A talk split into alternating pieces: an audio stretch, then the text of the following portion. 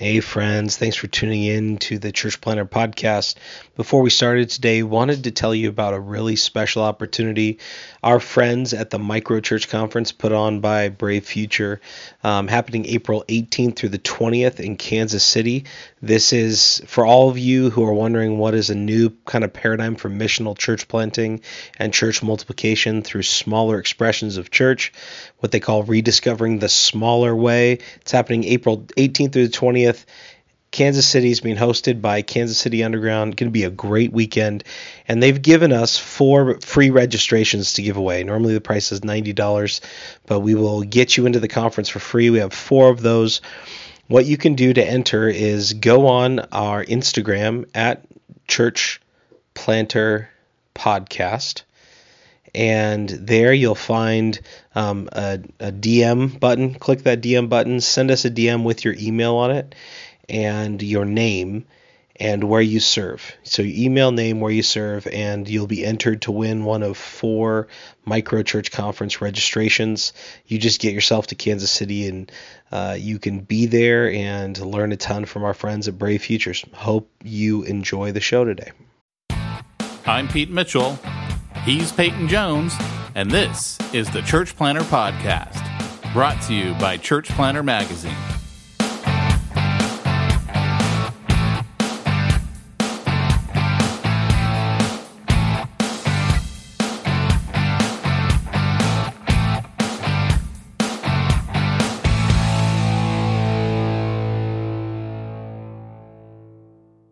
Hey, Church Planter, this is Pete Mitchell. And this is Peyton Jones. And you're listening to the Church Planter Podcast.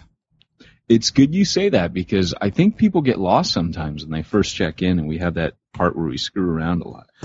I uh, I think I forwarded to you. I just got an email from someone and and you know I asked them if they've been listening to the Church Planter podcast and they're like, yeah, it's a little bit hard for me to get into. You know, there's so much stuff at the very beginning. I think you guys ought to do 30 minute shows. Uh, yeah, it's not going to change. Lame. it's not going to influence us anyway. no, no, we're we're not doing this for you. Today, Here's though, I, I, will start off by telling everyone what today's topic is, and then we're going to get into our banter because I've actually got, I think, a great story to tell you. A little oh, something oh, right I found out about myself this week that I didn't know. So, really? Yeah. Why don't you tell them what today's topic is, and then I'm going to tell my story. Today, we're going to talk about the relationship with your sending pastor, not just when you first tell them that you're going to leave the nest and jump off the tree limb and plant a church. And, uh, you know, some guys are pushed out of the nest. Other guys, you know, they, they're almost kind of held back. And so we're going to talk about all that. And then how do you maintain the relationship and not just a, like a good relationship with your sending pastor?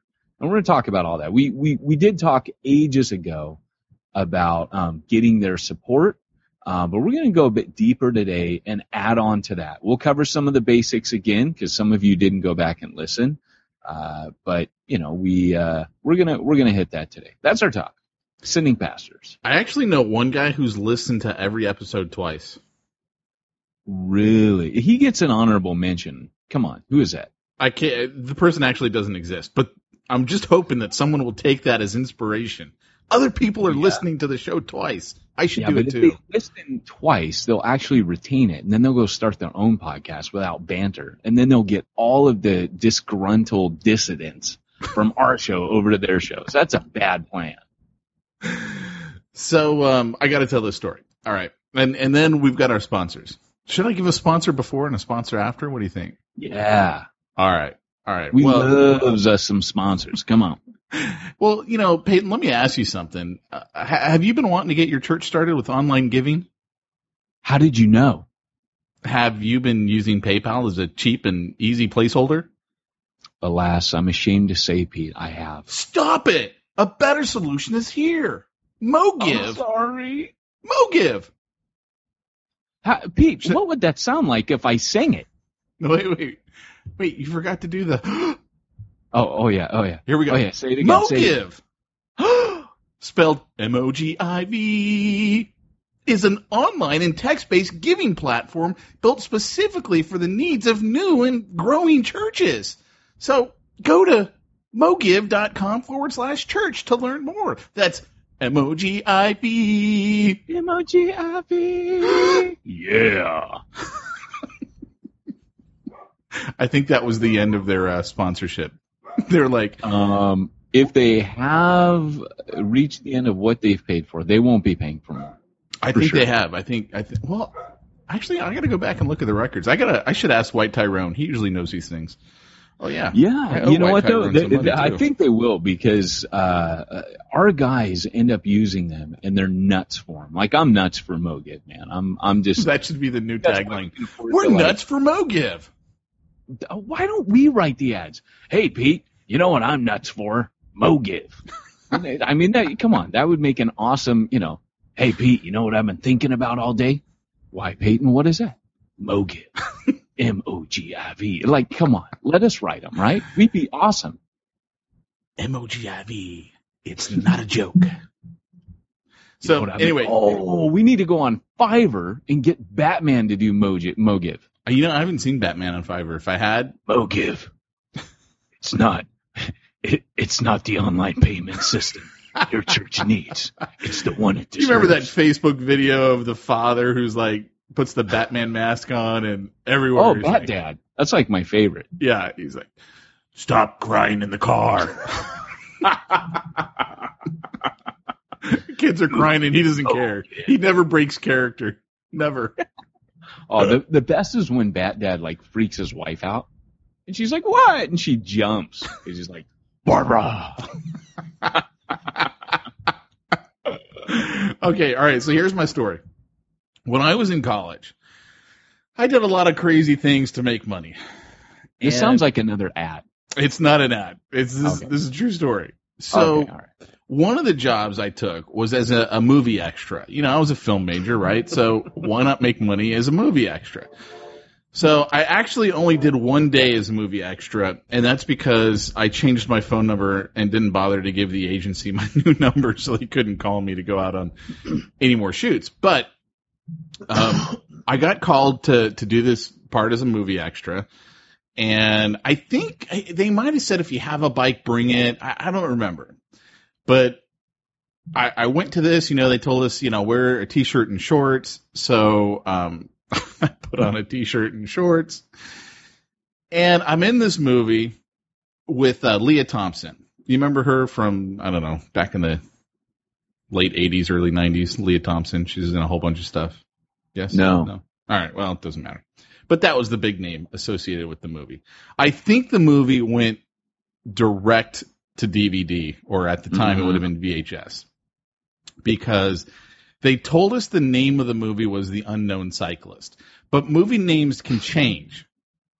So um, I wasn't sure if that was the actual name.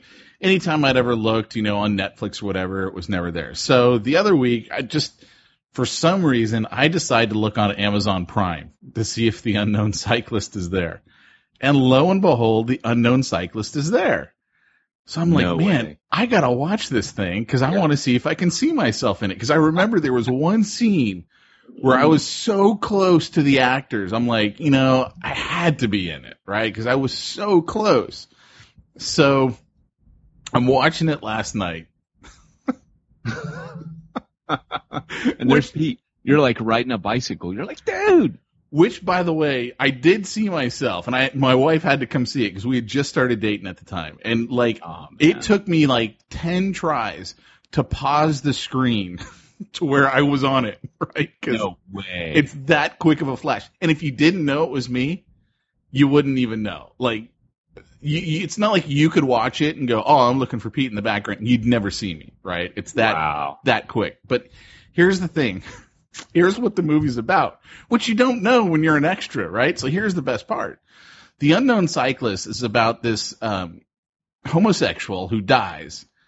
And so this is the AIDS ride. And everyone who's there is all homosexuals because they're all going on the AIDS ride. And so I played a homosexual in a movie. No way. True story. Didn't know it Oh at the time. God. What did you have to do to, to play this role? Well, I do remember standing next to a guy that looked like Like- Elvis But you wearing like a long like silk scarf and like platform shoes no, but something? see, here's the worst part. Okay, it was all outdoors yeah. in the sun. Oh, you're wearing a tube top, dude. you're wearing a yellow, a canary yellow tube top. This is a true story. You know how I am about being outside, and you know how I am about Yes. being in the sun. I had to Yeah. spend the whole day in the sun, but I didn't know it was going to be in the sun, so I didn't bother to bring any suntan lotion. Oh. I burned so bad that day that my entire face blistered. Oh my gosh, dude! No wonder you changed your phone number. I, w- I went to the doctor and I don't I don't know how all this works, but that was also when I got mono. So I don't know if it was I, I don't know if it's somehow connected. and the sun happened to have mono that day. I don't know if it's connected, but that's a true story, man. I got mono from being out in the sun. At least that's what I try and tell everyone. but That's awesome. Well, you know, uh, you you you're susceptible to mononucleosis by being um, having intense stress. Stress will lower your immunity. So people get mono who haven't kissed anyone. I got mono when I didn't kiss anybody. And if you have a lot of stress on you, that's what happens. So it sounds like the sun stressed you. Pete, by the way, is uh, part vampire. He doesn't have fangs or any of the cool, sexy things that vampires have. He just has the weakness of not being able to go out in the sun. I do uh, I do recoil at uh, crosses and crucifixes. I mean, that, He does start foaming though and kind of growling if you have him out in the sun for too long. That I have witnessed personally. Dude, I still remember when you were doing that interview with Brian. and you were like making me stand out in the sun while you and him were carrying on this conversation underneath the nice umbrella. like under this palm tree. and I was really- like so ticked, I just like walked off. And you kept calling me, and I was ignoring your phone call. I'm like, dude, seriously, you were making me stand in the sun. oh dude, I didn't know. You know, I didn't know back then. Pete's like, that could end our friendship. yeah, but I didn't know, man. I didn't know I played a gay guy in a movie. I, I, you know what? You, you've withheld that information for a long time. I feel like our relationship has I just found out about it last night. It's not like I knew. I mean, I knew I'd Oh, been an that's extra. awesome. So like you show up at the extra thing and you don't know. They don't tell you like, hey everybody, you're playing gay people. You're lucky just- if you find out the title. Like that's Dude, you show up. um, you rent the movie. You're like, I'm gay. you're like, how did they do that to me? Uh, oh, it, was, it could be worse though. It could have been a film about like pedophiles and a pedophile rally, and you're like, dang. It's kind of like Joey when he does that photo shoot on Friends, and they. uh He's like all excited to see himself, and he looks and he's like he's like on Oh yeah, yeah. I got gonorrhea. That was the poster Oh, or something like that, or you know what what what Ramon isn't telling you. Or I got something like herpes or something like that. Yeah, I totally Yeah. remember that one. That's great. Yeah, no, it was it was it was pretty funny because it was when Jamie walked in the room. She goes, "Oh yeah, that is you." I mean, like you could like we knew it was me. You would even know it was me if I paused it long enough. so funny, man. I I used to go down and watch shows get taped uh, live back when I was in high school. So like I I, I went to like the Montel Williams show. Remember him? Oh yeah, And uh, you know, but we would. Uh, this is bad. Kids, don't do drugs and stay in school and get good grades. Um, and and be sure to vote. Rock the vote. Right. so there's my little public service message. Um, and knowing's half the battle, according to GI Joe. But uh, when I was in high school, we used to cut class and um, drive down to Hollywood and get on all these shows. And so that would be like a fun day out, right? You go there early. Um, there's not as many. They're actually whipping up crowds, or they were back then. And so we go stand in these alleyways. They'd let you in. And I went. I can't remember. It was one of those like Today shows, and um, everybody was really respectable. It was like I don't know if anyone remember this, but it was like a former Miss America as the hostess, and it might have been Regis or kind of like a Regis knockoff. I can't remember the dude. He was kind of uh, well known back then. I think it was Regis. And um, anyway, so I can remember this one day we were being particularly obnoxious because you know, like during the oh, like uh, the one thing was every time someone laughed, like they try to tell you to laugh. So we practiced really obnoxious. really obnoxious laughs like before we went in there. And so every time uh, you know, someone would say something, everyone, would, ho, ho, ho, you know, and chuckle. I, my laugh was, eh. and at one point, uh, the Miss America chick, I, I think her, oh, I, I'm, I could be making this up, but I think her name was Tawny Little. It's just flashing into my mind now. Um, maybe because I've told this story, but she, um, she at one point, like looked and kind of like did a double take and goes, you guys, there's me and my buddies and we've got like hair down to our butts. We look like, you know, red hot chili peppers and we're just, we just don't fit in, you know, and, uh, and during the, uh, uh, the end of the show, you know, like where they goes, today's show was provided right, right, by, right. and they show the credits and then everybody's cheering. Um, we would start yelling out the names of all of our friends who were still in class. And so we would yell as loud as we could, Hey, so and so, hey, blah, blah. And you could, and so, you know, they don't air that day. They, they, you know, you can find out like what day it's going to air and then tape it. And so we would, uh, we would go as back in the days of VCR, we would go and tape the episode and, uh, and we would play it for our friends. Hey, I said hey to you on this one. And, uh, that's pretty funny. It's not as good as your story, man. Like I can't top. Like I played a gay guy in the movie. it it was it was classic. There was another scene too where you could see my head, but it was so small. Now I've got a hundred inch screen. For those who don't, I got a home movie theater. On this hundred inch screen, my head is about the size of a fifty cent piece. So like, unless you know it's you, right? You're never gonna see me. So I love the fact that in the credits, if you were credited, you would be red haired homosexual man. That would be your name. Uh, I was not credited, but I did get paid $135 for getting the sunburn of a lifetime. And you have a souvenir now to show the kids one day. I will not be showing my kids that movie.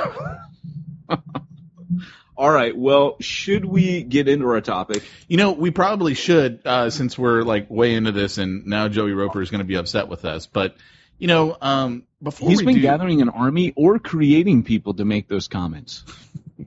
he's just been creating false personalities on on social media. But hey, you know, before we get started, you know, Peyton, I know you've decided to start a church. You're excited, you're thrilled, and now you realize that starting your church has a legal side, and it can feel overwhelming, even downright scary. But Downright. I want you to know, Peyton, it doesn't have to be. We're Start Church. We'll walk you through the whole process from start to finish, taking something hard and making it easy. The legal side, Peyton, it doesn't have to be scary. It just has to be done. And let Start Church do it for you. Visit them at startchurch.com. Can I, can I sing it? S T A R T. C-H-U-R-C-H dot com. How is it we both thought of singing it at the same time? it's just wrong. That's because we respect our sponsors that much. Start Church Dude, and MoGiv. Ingles for you. Start church if they should bar church. Please let that star church stay. I love it. I love it. So anyway, let's move Thank on. Bill uh, Murray and let's Saturday move, Night Live. let's move right into Star our topic. Okay. So, uh, me, me, me, me. Get my singing voice on. So, our topic today is about your sending uh, pastor and what kind of relationship should you have? Well, first off, um, there's an article that appeared this week on CalvaryChapel.com uh, about maybe two months ago, six weeks ago. Um, they asked me if I might have an article on church planting. So uh, we hit them with a little something that's normally found in Jump School, which is our online training. Um, if you have not joined Jump School, this is my time to plug it here. Cha-ching. Um, you guys, honestly, a lot of the questions that we're getting from guys who are not a part of Jump School are answered in Jump School. And we have put that together based on, I've, I've been coaching church planters since 2006. So it's about eight years now. And, um, you know, I'm, I'm a church planter myself and I've launched out multiple church plants and, uh, church planted a couple times. So, Um, it, it's just something that you know you, you you kind of you hear the same questions over and over. But um, anyway, so uh, there's three questions that need to be asked before you plant your church. Number one, who's sending me? And this is taken from this article. Uh, number two, who is supplying me? And number three, who is going with me? So before uh, you leave the bunker, you're going to need to do an ammo check. You've got to make sure that you've got um, everything necessary to plant a church. You need supplies, you need equipment, you need funding. And so uh, Jesus made uh, the statement that nobody would go to war without making sure he can win it. And in the same way, uh, he said no one starts building a house unless he's sure he has the materials to complete it. And so I would I would guess that that analogy would would fit not just you know in this case he's talking about salvation. To you, are you ready to um, to give it all? You know, will you uh, don't start this unless you're ready to finish it? And it, it, at the same time with church planting, I think there's a kingdom principle here that is um, saying you're going to need to uh, to be supplied. And so answering that first question, who's sending me, is really important because it's tied to the second question, who's supplying me. Um, so you need a sending pastor, um, not sending pastor. Um, I'm sure you have one of those. Um, I'm one, and uh, uh, my sending pastor is definitely a sending pastor, but sending with a D. Uh, I sin more be- before 9 a.m. than most people sin all day. Dude, that's quoting the army. That's awesome. That yeah. Is. It's the army. We, we do more, but yeah, we sin more before 9 a.m. I don't know if that's true. It takes me a while to get started. really? I, I usually wake up sinning. wake up hating people. No, actually, I don't wake up mad, but I, I do happen to not be too happy when it comes to waking up in the morning. So yeah, I don't start off in a bad a shower, dude. Yeah. Never, never. Yeah.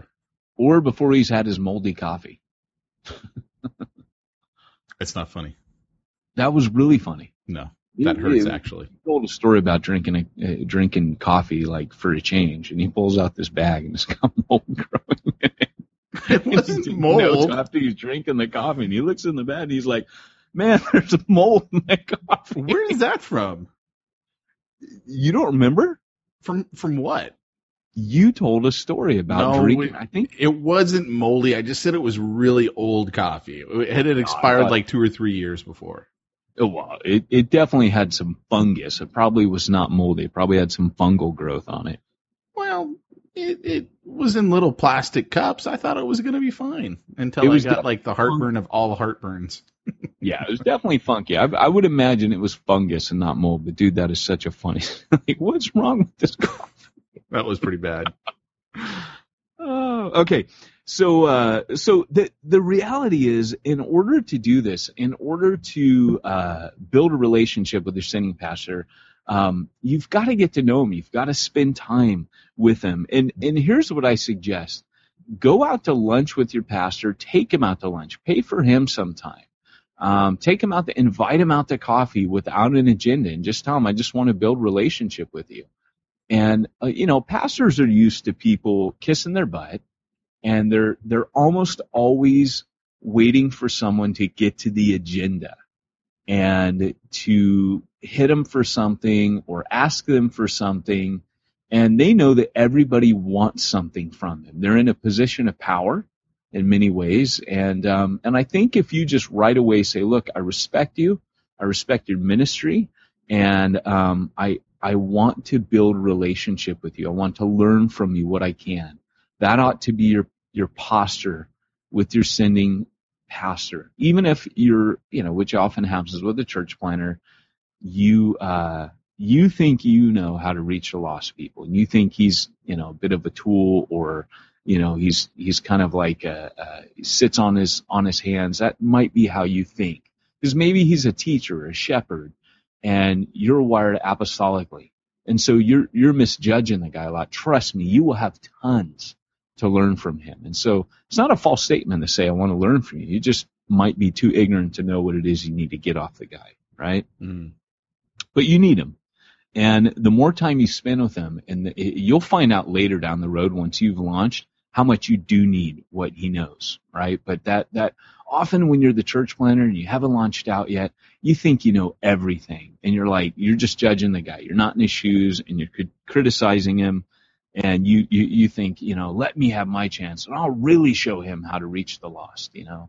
And uh, and and just realize he's in a different place. God's got a different call on him, and you really do need but you need to build that relationship there needs to be a friendship and trust often what happens is the relationship between a sending pastor and the church planter is a very thin it's almost like a very thin professional relationship and because of that um, they, they because of that, there's no trust, and someone might report back to the sending pastor and say, "Hey, do you hear what he's doing over there?" Or he this and that, and if that relationship is thin, it's going to be harder for the sending pastor to trust you. So the first thing I do is I say build a friendship with that guy. Let him get to know who you are. So when that stuff happens, there's like a bank that he can draw from and say, no, there's enough money in that account of trust. And I trust him. You know, I know he wouldn't do that. Or I think you've got him wrong. Once he knows you, he can weather everything else. He can say, well, that doesn't sound like you know, the Peyton I know, or you know what I mean. Mm-hmm. So, um, you know, a lot of guys just end up going out uh, on their own. And maybe, you know, you've been tempted before just to go out and start a church. Well, in church planting circles, the first thing people ask you is who sent you or, you know, who sent you out? They want to know who you're aligned with, who you've, who you've uh, identified yourself with. And it's not okay just to have a um, ascending organization. For for me, I want to know when a guy comes to New Breed, who's your church? Because you can apply for an organization, but the first thing they want to know is who's your church and what references can you give us? Right. So all these things are important. Um, a lot of guys are like they're so frustrated they just want to like you know bail on you know blow the popsicle stand, head out there, and uh, go out and do the Maverick thing. And the issue with that is it shows from the start that you don't play well with others. Well, how are you going to plan a church when you can't work with guys who are already in ministry? You know what I'm saying? You can't be humble enough to work with guys that see things different than you. You're not going to do well at church planting. Does that make sense? I dig it so uh, anyways one one of the values of having a sending pastor um, is that he's he's going to uh, regularly check in on you he's going to ask you how things are going not just for your church plant but also for you he'll he'll know enough to say well how how are you doing not your church plant how are you how's your how's your walk how's your family because he knows well I, I would say that you you hope that he knows enough to do that, right? Because there's there's different types of sending pastors. There are those that are going to see you as a threat, and there are those who are going to welcome what you're doing. Yeah, absolutely, absolutely. Maybe well, we and, should di- differentiate. You know, absolutely. How do you know how to deal with each type? Yeah, that that's a good point. It, it's it's a much needed point to bring up because in all fairness, there are uh, uh, you can't even call him a sending pastor. I I, I also wrote an article um, to uh, CalvaryChapel.com uh, earlier in the year about guys who won't send out, and with those guys, you have no choice but to um, really jump ship. But but even in those cases, I say find another church that will launch you out.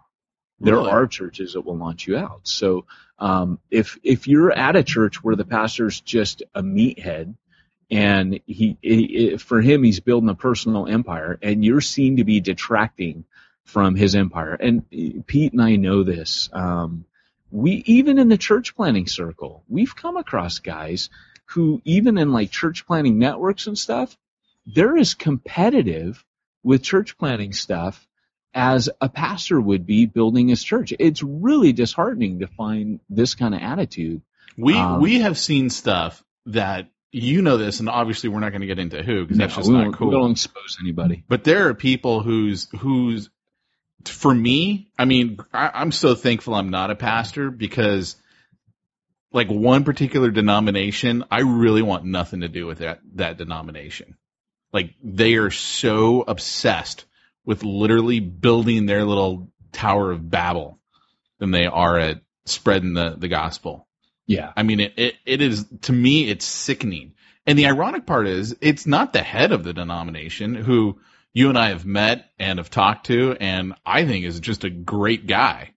Yeah. It's like, you know, one of the interesting things about um, the IRS, and I'm gonna I'm gonna bring this back around. Don't worry, is they actually uh, look to hire people with low self esteem. And the reason is when you give somebody with low self esteem power, they are incredibly loyal to you. And the IRS has to do that because if you take an auditor and you put them over in a $50 billion company and they're auditing the books, and someone in there just comes into them and says, Hey, look, we're going to open up an account over here in the Cayman Islands. We're going to put in a million dollars. You pass us through this audit. The average person is going to go, okay, give me my million dollars. Yeah. But you take someone with low self esteem who's been given power, they are insanely loyal and they'll never take the money. Yeah. And it's like, I see that in some of these denominations where you've got people with low self esteem who've been given power. And it, Yeah. it's just like, all right, well, I'm building this and I'm going to, you know, and it's not like building it for the kingdom. It's building it in a perverted way. They see it as building it for the organization who's given them this power. But they're in churches, they're missing the whole point, right? Of what I, they're I supposed to be remember doing. talking to a guy who was the head of a church planting deal, um, and he literally was he was inviting me onto the team, and he was literally telling me that he was literally telling me that he wanted to crush all the competition, yeah. and I, I just remember like my my head was kind of like it was I, I couldn't I'm like you haven't read Church Zero obviously to know Well, this is not and that good- same guy, I mean, has been one of the like yeah most like gnarliest people I've we've come across in church planting. Yeah. And, And- we're both and just so- like in shock at like this dude and, And- what he's doing. Absolutely. And and so in all fairness, there are guys that kind of like Paul said. Paul says, "Hey, some preach Christ out of selfish ambition and envy. That is their motivator is selfish ambition." And Paul draws the conclusion, well never, you know, nevertheless, you know, even though their motive is wrong, Christ is being proclaimed. So he he kind of looks at the silver lining there. Um, but it, it is true. There are guys that are, are in ministry for the wrong reasons and they're motivated by the wrong things. And I think that's one of the things that in church planting you're hitting on all the time, at least I am, right? Because to me, it's not about competition. It's not about that. To me, like Paul says, it's like, let's get the name and fame of Jesus out there. Hmm. So as we're talking about this, you know, you will come across pastors where you can't do anything with them. With some guys, I've worked with a lot of church planters that are like, hey, um, my pastor, you know, he this and that. And when you look at it closer under a microscope, the church planter has been extremely disrespectful to the pastor because he's chomping, the church planter's chomping at the bit to get out there. And the, the pastor, the sending pastor is holding him back. And maybe for good reason. Maybe a little bit just, you know, often what I see is the guy feels kind of like Anakin Skywalker, right? In episode three, which according to Pete never happened, right? But I uh, have no idea three, what movie you're talking about. Yes, it does not exist. Uh, Like Shark Tank, it's dead to me. I don't know what you're talking about. But the the reality is, uh, in that movie, they hold him back because they just see something in him that's that's not quite right. The Jedi Council, and and and so Anakin's all frustrated. You know, I feel like Obi Wan's holding me back, and he's all frustrated and upset and bitter. But it's obvious no one cares for Anakin more than Obi Wan Kenobi.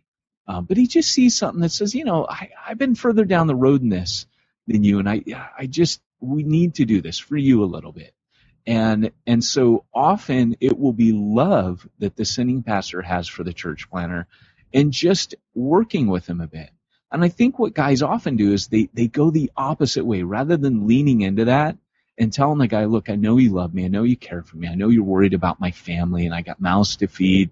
Um, you're not sure I can take the weight. Hey, I respect you. I'm going to lean into that and please disciple me. Get me ready. Please get me ready. Um, I'm just telling you as a guy that's been a little bit further down the road, uh, in church planting that, that that's always a good thing. You always think you're more ready than you actually are. And it, once you get in the situation, you realize it. But okay, on the other hand, like Pete said, there are guys where I, I would say that guys that are resistant to church planting, they fall in a couple different categories. So I think last week we mentioned about the guys who are like, hey man, you know, we had to do it the hard way in my day. We walked three miles through the snow and planted churches and we ate bark off trees if we got hungry. Well, those guys, you know, they lived in revival. It's a bit unfair the the next generation of guys that weren't in revival, they're the guys who said, you know, we need to help train guys uh, because there's biblical principles. They they didn't have the Holy Spirit, but that's not to say that you know, in working in power in the same way. That's not to say that the first generation had the biblical principles. In fact, I would say that that generation was able to lean so much on the Holy Spirit that they had the luxury, I suppose, if you want to call it that, of not needing to know the biblical principles because they were just wholly operating in the spirit. But I would say that, like Paul, oftentimes having begun in the spirit, uh, we can end in the flesh. And because they didn't know those biblical principles, they found themselves quickly uh, falling into ways that were not uh, biblical modes of church planting, and in some ways creating monsters uh, of, of churches or monsters of ministry that eventually ate them alive.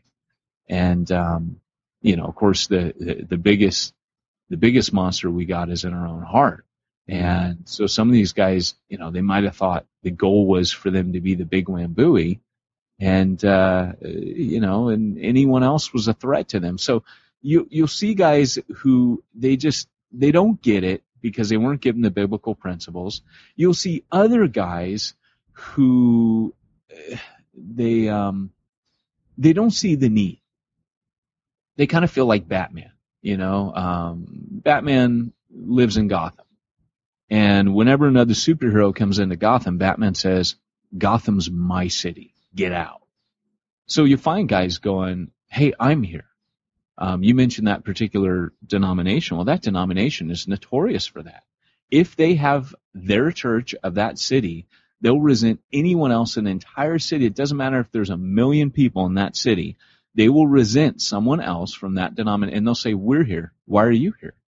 Well, because we have to reach a huge number of people. And what I think a lot of guys need to understand is opposing church planters who come into a city, your city, if, if you want to play it like Batman, to plan a church, what you're actually saying is, I got this. That's what Batman's telling. He's telling Superman, I, I don't need your help. I got this.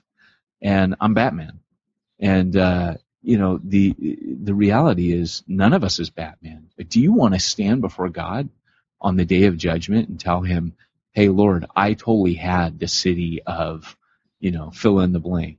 No, Lord, I, will take full responsibility for the people that didn't come to faith.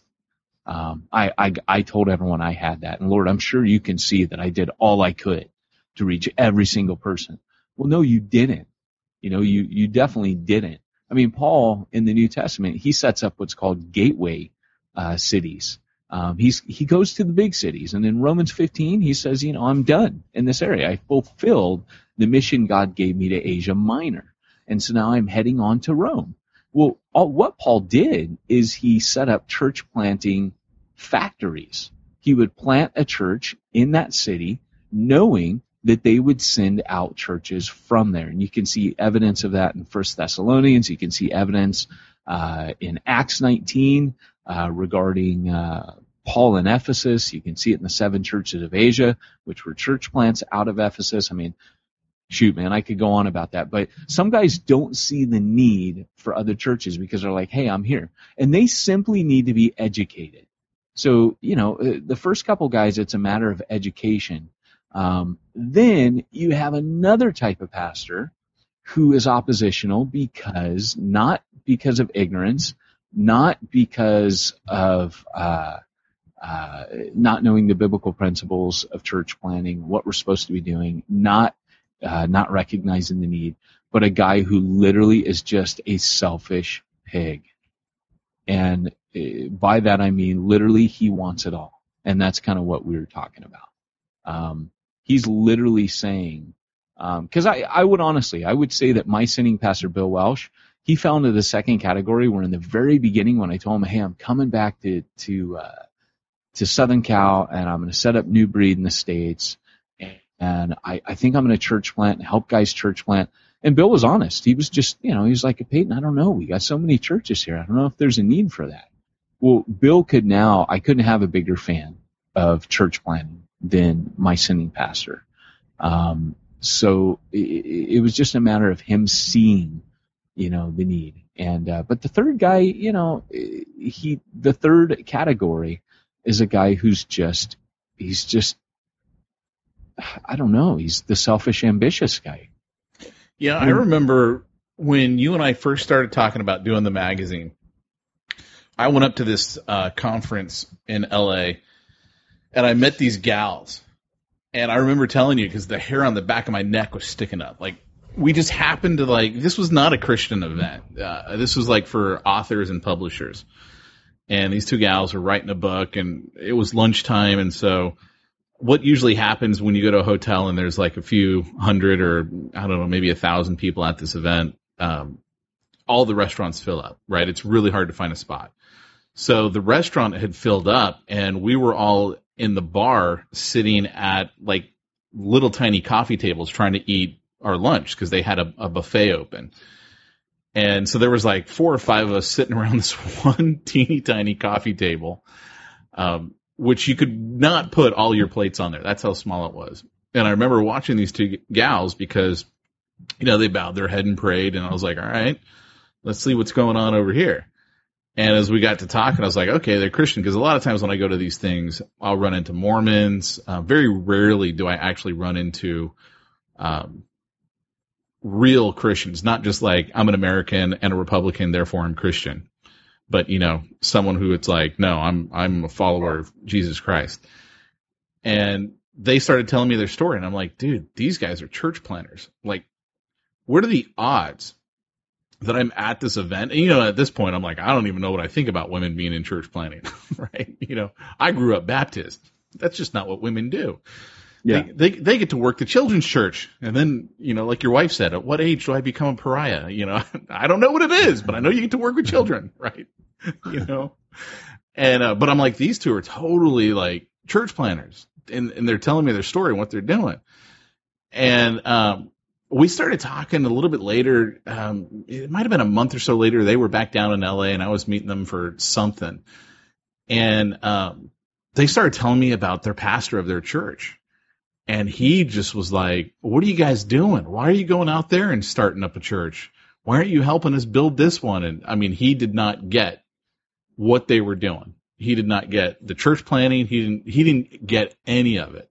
His, and I don't even think he was, um, trying to build up his, his, you know, Babel and, and, or anything. I think it was a small church and he was like, I'm losing tithers. Like that's what was going through that dude's head.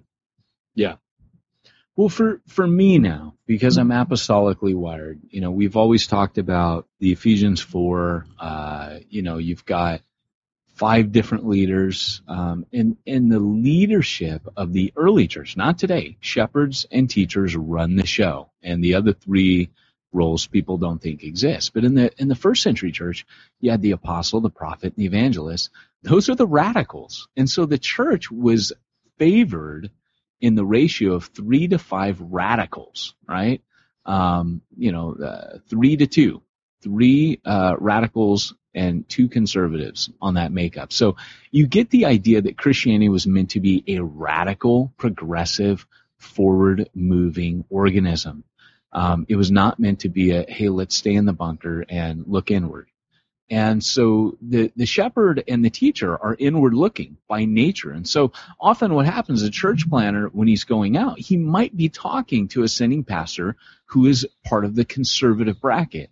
The difficulty when you don't understand church zero really, cha-ching, um, unlocked a lot of people's thinking, and that's how that's how I counsel guys. I'm like, look, don't be mad at your sending pastor for being conservative.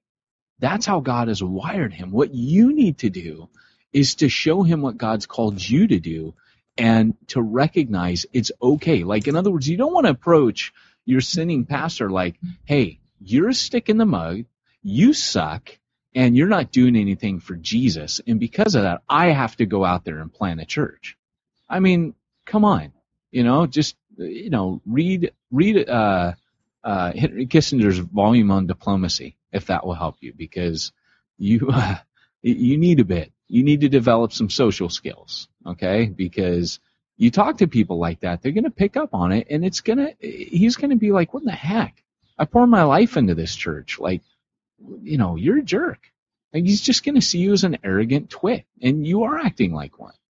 Um, what you need to recognize is, look, I've been wired to go out and do this pioneer stuff. He's not.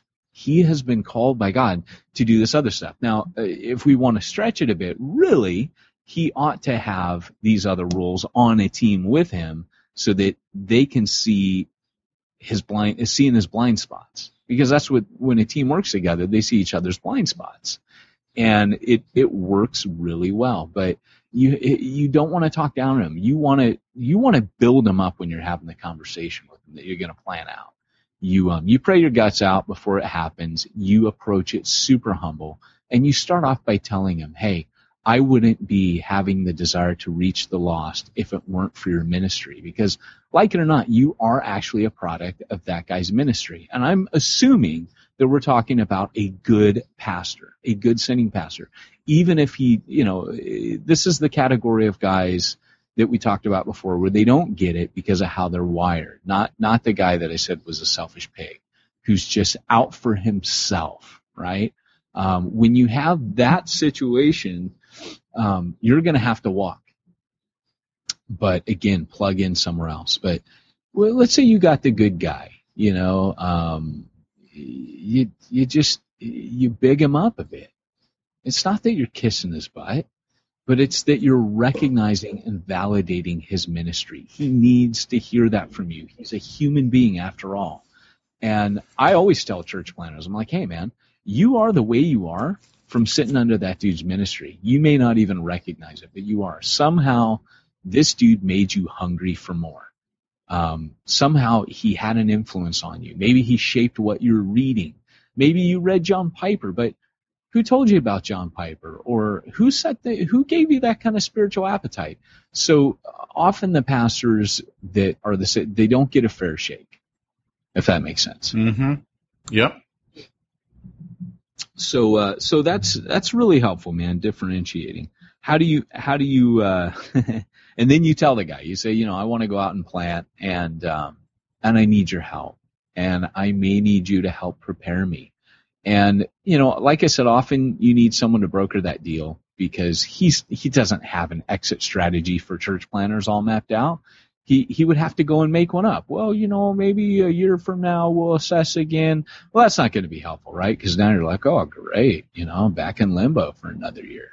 Um, you need someone to like, well, let's take some measured steps. You know, when I deal with my church planters, I tell them, well, let's, you know, I put out an action plan, and it may deviate from that, but we have a strategy, and you know, it may be like, uh, like Ruben and I talk every week, and we start, okay, well, let's do this for this many months, and then at that point you know, let's see if we can do this. We'll, we'll talk about it at that point. We'll see if it's ready, you know, because these are the things I want to see. Boom, boom, boom. Clear, measurable goals, if that makes sense. Yep. Um, things I would like to see from your team, your core team, before we split it off into two core teams, or you know that that kind of stuff, if that makes sense. Because Ruben, he's an animal. He just wants to like launch multiple churches all at once. So, but you have to work with guys. The the thing that a church planter fears the most is being held back because he is a forward tilting guy and the the shepherd and teacher and usually the guy who is in the position of the sending pastor is not he is a stand on my back foot kind of guy and you know so his tendency is to hold us back and so that's why church planters dread that conversation is because they need and what they're asking for is to be released to be freed to go do what they got to do. And they know going into that conversation that that conversation is probably going to bring with it a tendency to be held back. They're going to need to come under this guy when they share their plans, right? They think, you know, if I if I tell my pastor what I want to do, now he's got some say in it, and I may not like what he says. Mm. Are there any parallels in the business world to this, Pete, you can think of? Well, um, it's a little bit different because in the business world, when you go out on your own, you usually do rape and pillage your company. so we can talk about that because there's a way you can do that too. I'm just saying it's usually not in a good way. It's usually not a friendly. Hey, I'm going to go out here and start up another, you know, company that's going to compete with you. It's it's done in stealth. It's Yeah. done with all the planning, and then all of a sudden, uh, by the way, I'm leaving, and so are all these people. Thanks for everything. Yeah. And and here's the deal: if if I broker that relationship and that process, what that's going to mean is that uh, there will be ground rules set for that. Um, it won't be a raping and pillaging of the company, um, but it, it it will involve a strategy. It will involve the people that can be taken. It will involve uh, financial support. Um, all those things need to be talked about. You know, you, you, you have, you have to, to deal with that stuff. But, um, it, it should, one of the things that I often bring up with those guys when they don't quite see it, um, and by the way, one, one of the pastors called me, uh, you know, maybe two years ago when I was brokering one of these and, uh, again, I just knew in my gut, your pastor loves you. And I, I talked to the pastor and rather than being oppositional or a selfish pig, he was actually, uh, he was genuinely concerned for that family. I've hardly ever talked to a sending pastor that loved a planter. Like he had poured into this guy and the planter was totally getting it wrong. Like completely getting it wrong. I got on the phone with the planter. I'm like, dude, that dude loves the crap out of you. Like, uh, man, I was, I was touched talking to him and he has been the biggest support. He calls that planter every single week. How are you? If he sends money, he says, I don't want that money going to the church. That's for you and your family, right? I want you guys to pay your bills. And he he has been the number one fan of that church plant. And so circling back to what I tell the, the, the sending pastor sometimes is, look, um, you know, you know how you and I were talking the other night um, about ego and impact, right? Mhm. All of us in ministry, um, we were talking earlier about the guys that you know uh, get it wrong, and they're like, "Oh, I want to crush the competition," or it becomes about them building their church planting empire.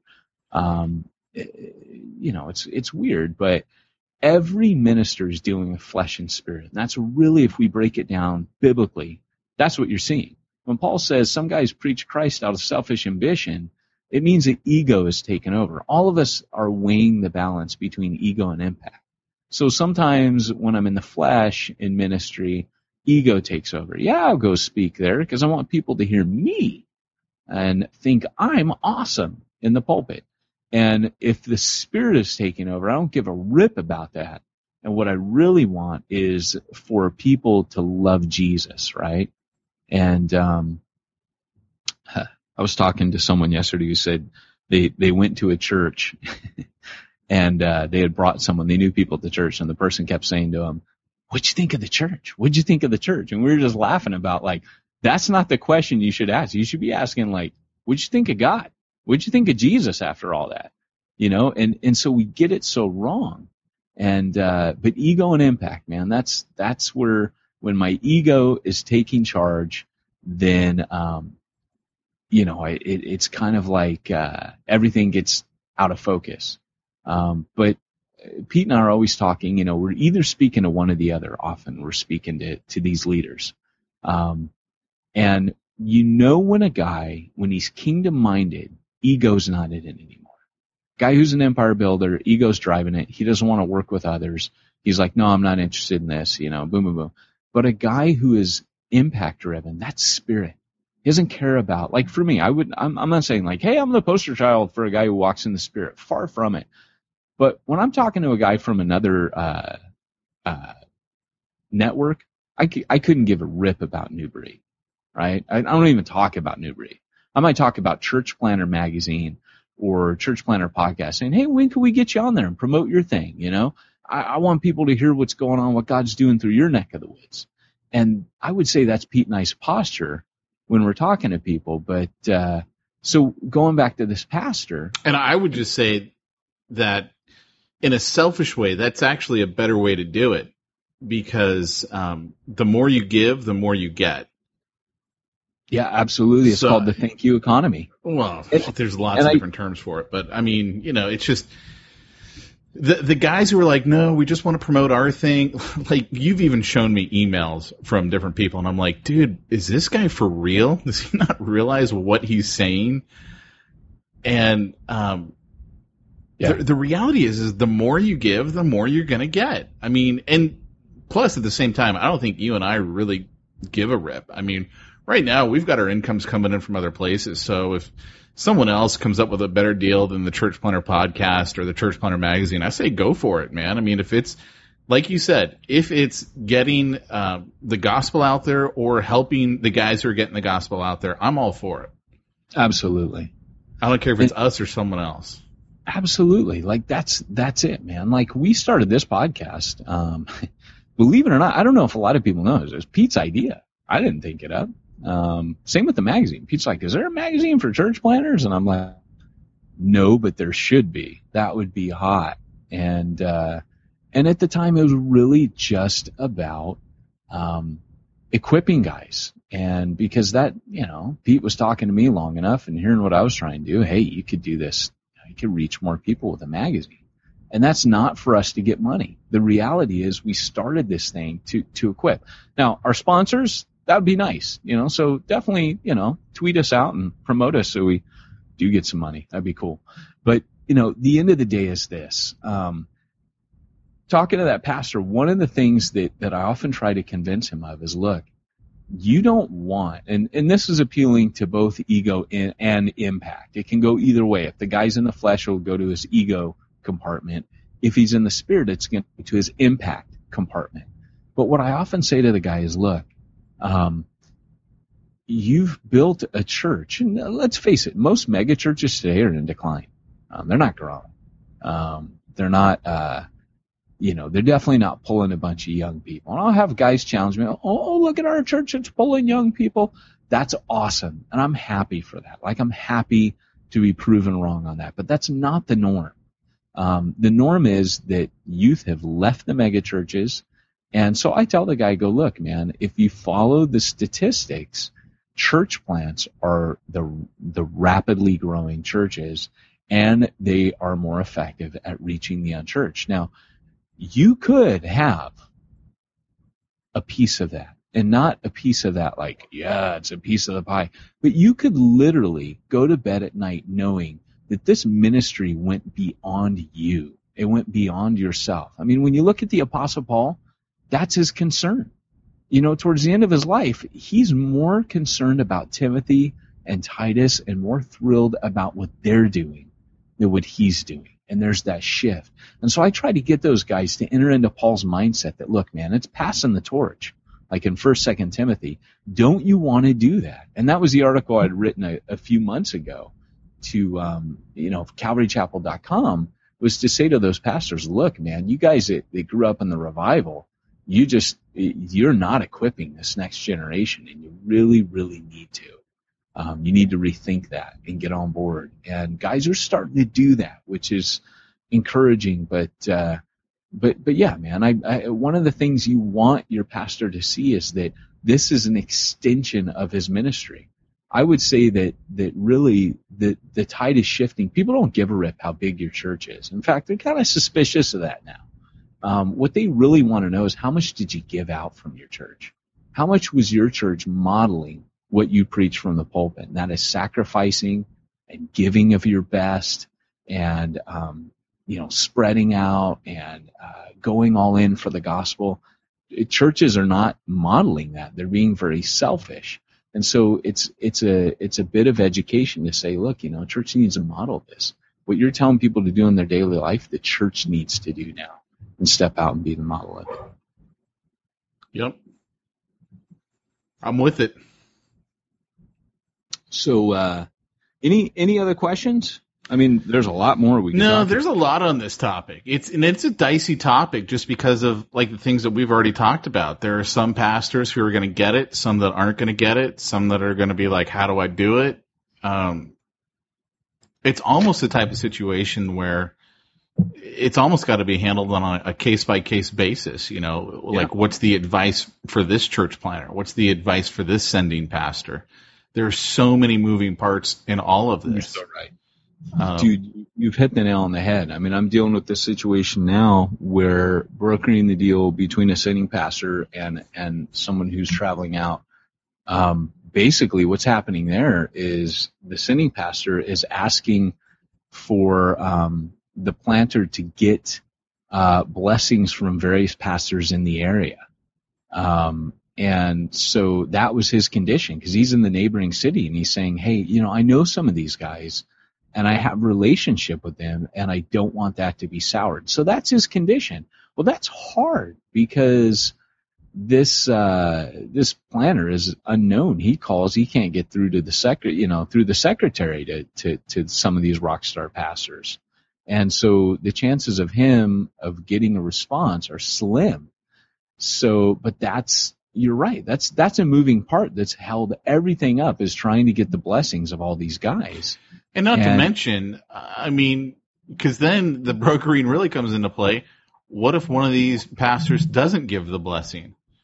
Well, uh, I'm sorry, uh, God's called me to that area, so I'm here out of courtesy to my sending pastor. But by the way, I'm still setting up shop. You know, it's like Absolutely. And and that's that's where it, it gets a little sticky. Because at that point you have to then say because what if Uh-oh. those pastors aren't? They don't get church planting. You know, I mean, just it. It's like I said. I mean, there's so many moving parts. You almost got to handle this topic on a case by case basis.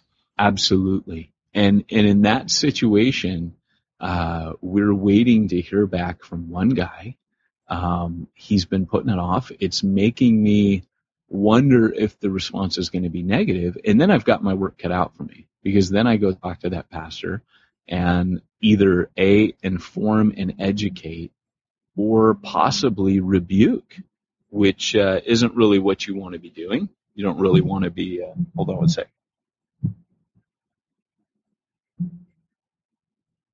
You know what? Now that my iPad's ringing, I got to switch that off too. That's funny. Stupid iOS 8. I know. But, it's crazy. uh, but huh? have you answered a call yet on your iPad? What's that? Have you answered a call yet on your iPad? I have not. Yeah, apparently, they can call my computer too. I heard that. I heard that. I'm like, great. That's just what I need. Three things ringing at me all at the same time. Oh, No kidding, huh? But uh, but yeah, absolutely. You know, one of the things that uh, that I would have to do then is talk to him and and possibly rebuke because there is a time to rebuke. Once you've fallen short of of kind of saying that, then I would rebuke. Now I wouldn't be in the position of the sending pastor. I I have, like I said, I have the unique role of being able to be the middleman and and you know if anything I can be the jerk when I need to be the jerk. Right. And I can just say, hey, man, you know, you're off base. I don't think you realize how in the flesh you are on this. Um, I'm not the pastor. I'm not batting for my own corner. I'm not the sending pastor. I'm not the planter. Um, I'm a guy who's trying to help a couple other guys out and boom, boom, boom. And, and often when you pull the guy's pants down and expose where he's at, he's got nothing to say. You know, he, he just stands there embarrassed, like, you know, really don't have like when you really try to get a, a a reason, the guy might say something like, "Well, hey, I minister to the people in that area," and there's things that you you can say there, like, "Really?" Like, gosh, you know, they have to drive like 15 minutes to get to your church. I mean, we've got people now in that neighborhood right now who live in that neighborhood, and it's a grotty part of town, and they want a church, and they want a church that they could bring their friends because that's a low economic. I mean, we tend to go in low economic areas, but you know how it is. Everybody buses out to the middle class areas because people plant in middle class areas because that's where the money is. And so I started hitting on that, like, hey, you know what? Uh, if you guys, and and this is I'm gonna I'm gonna show some of my cards here, and I don't know if I'm gonna regret this or not. But uh, one of the things I often say to them is, look, there is a need in that area, and either you plant there or we will. If you want to beat me to it, fine. Put your money where your mouth is and go reach those people. Go sacrifice for them. Put some skin in the game and go do something about it. Right? Because there's tons of people in that community who are never going to get reached by you being 15 miles down the road. And, you know, I have to answer to the Lord and so does this planter, not to you. We came to you out of a courtesy.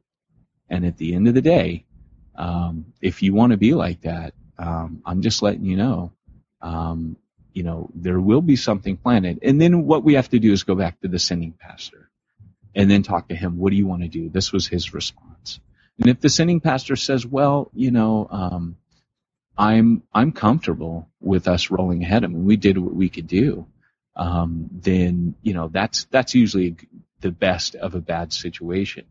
If the sending pastor says, well, you know, gosh, I, I don't really want to strain relations with these other pastors in the area, then um, you talk to him some more and say, well, what are we going to do about all the lost people there? And normally you can win him over at that point because he had the heart to church plant there in the first place. And so normally he says, you know what, the guy's being a knucklehead. And we're not going to let one knucklehead, you know, stop people from, you know, uh, hearing the gospel. And so you just, uh, you know, nor- normally the sending pastor will, will fall on the right side of things. If the sending pastor does not, you know, I, I, I, I say this with great caution. Um, you have to then uh, it, it, it actually gets passed down to the planter and what he wants to do. Um, so it moves then from, it, you can see how it, there's almost like a, a, a, bit of, you know, um, I don't know what the word is, not power, but like a, uh it, it starts moving down the chain then, you know, because then if the, if the sending pastor says, you know, I'm, I'm out, you know, boom, boom, boom, um, then the planter now, it's on him what he wants to do. And if he says, look, you know, um, I'm, I'm not, um, I'm not comfortable doing it without my sitting pastor. I could understand that. Um, but often a planter will say, man, I'm telling you, I unmistakably have heard from the Lord. I need to do this. I'm going to have to pray about it. I'm going to have to think about it. And sometimes they have to partner with another church in the area who will be their sponsoring church and sending church. And, you know, that, that's the benefit of having things like, say, like the Southern Baptists. Um, they would right away have a church plant that would scoop you up and say, Hey, we'll, we'll sponsor and partner with you. And they've got, uh, you know, applications you can go through to vet your readiness and fitness. And that takes a little bit of time. So it'll set you back a bit. But honestly, in, uh, closing to all this, I would say, you know, just keep in mind the biblical principles and the, you know, for in any way necessary, um, establish relationship with the sending pastor. Like that is so key. Um, Paul had Antioch as his base. Um, you know, he, he constantly comes back to Antioch. Um, Barnabas had Jerusalem as his base and then becomes Antioch.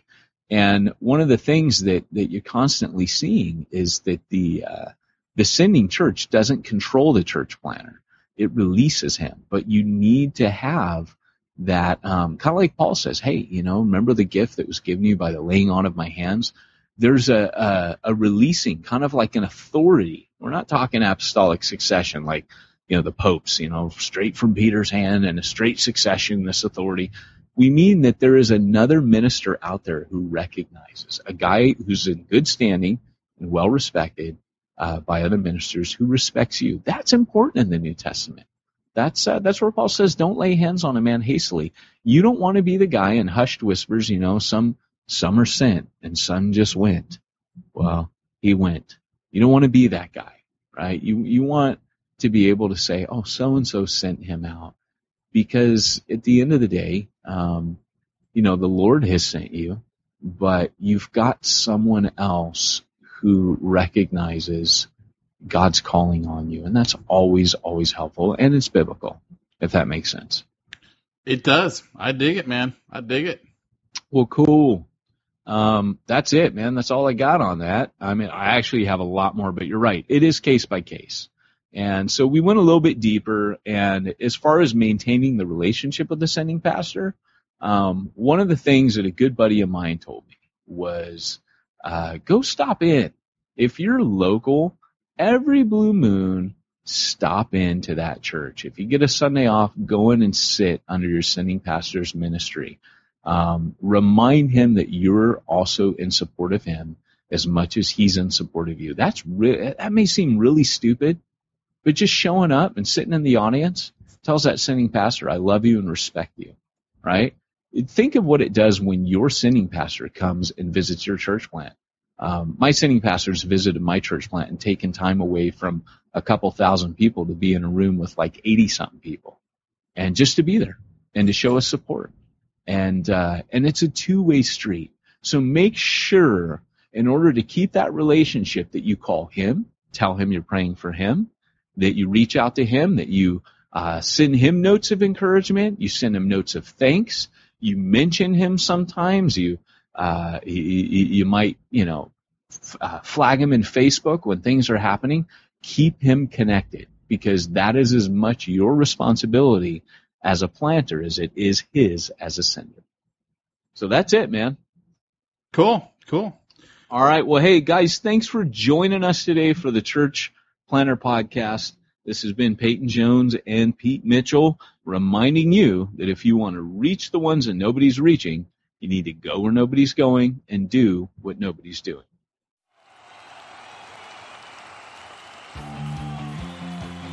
Thanks for joining us for another weekly episode of the Church Planter Podcast with Pete Mitchell and Peyton Jones. We'd love to hear your comments on this episode of the Church Planter Podcast. Visit us online and let us know what you thought at churchplanterpodcast.com. If you subscribe to us via iTunes and have enjoyed the podcast, leave us a positive review. The more positive reviews we receive in iTunes, the more iTunes will promote us to other church planters who would benefit from this show. This podcast is brought to you by the Church Planter Magazine, which is available in the iTunes newsstand or online via churchplantermagazine.com.